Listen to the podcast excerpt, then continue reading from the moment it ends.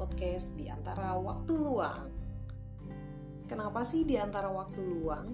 Jadi podcast di antara waktu luang ini adalah podcast yang dibuat ketika waktu luang dan silakan didengarkan untuk mengisi waktu luang juga. Saya dulu pernah baca buku karya Franciscus Simon yang bilang bahwa kebudayaan manusia terbentuk dari uh, waktu luang Tepatnya bagaimana manusia baik secara individu maupun kelompok memanfaatkan waktu luangnya.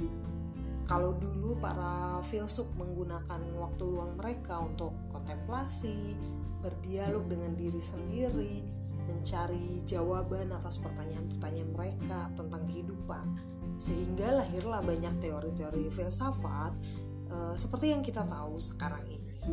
Nah, sebagai sebuah kelompok, masyarakat pada masa-masa dulu juga memanfaatkan waktu luang untuk berbincang mengenai persoalan-persoalan sosial, bertukar ide, sehingga lahirlah berbagai karya yang cukup berpengaruh bagi peradaban manusia.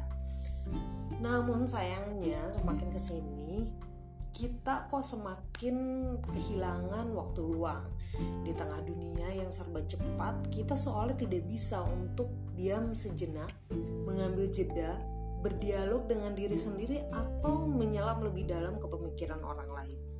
Kita terlalu sibuk mengejar berbagai hal material atau sekedar mencari pengakuan dari orang lain.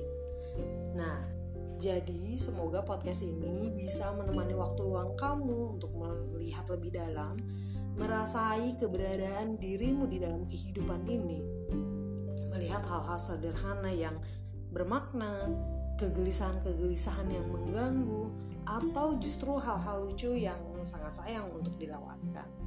Apa pun itu, yang paling penting adalah podcast di antara waktu luang ini ingin mengajak kita semua untuk menyadari apa yang sedang terjadi di dalam hidup kita, apa yang sedang kita lakukan, sehingga tidak ada hal sekecil apa pun dalam kehidupan ini yang akan terlewatkan. Saya Indri Guli, selamat mendengarkan.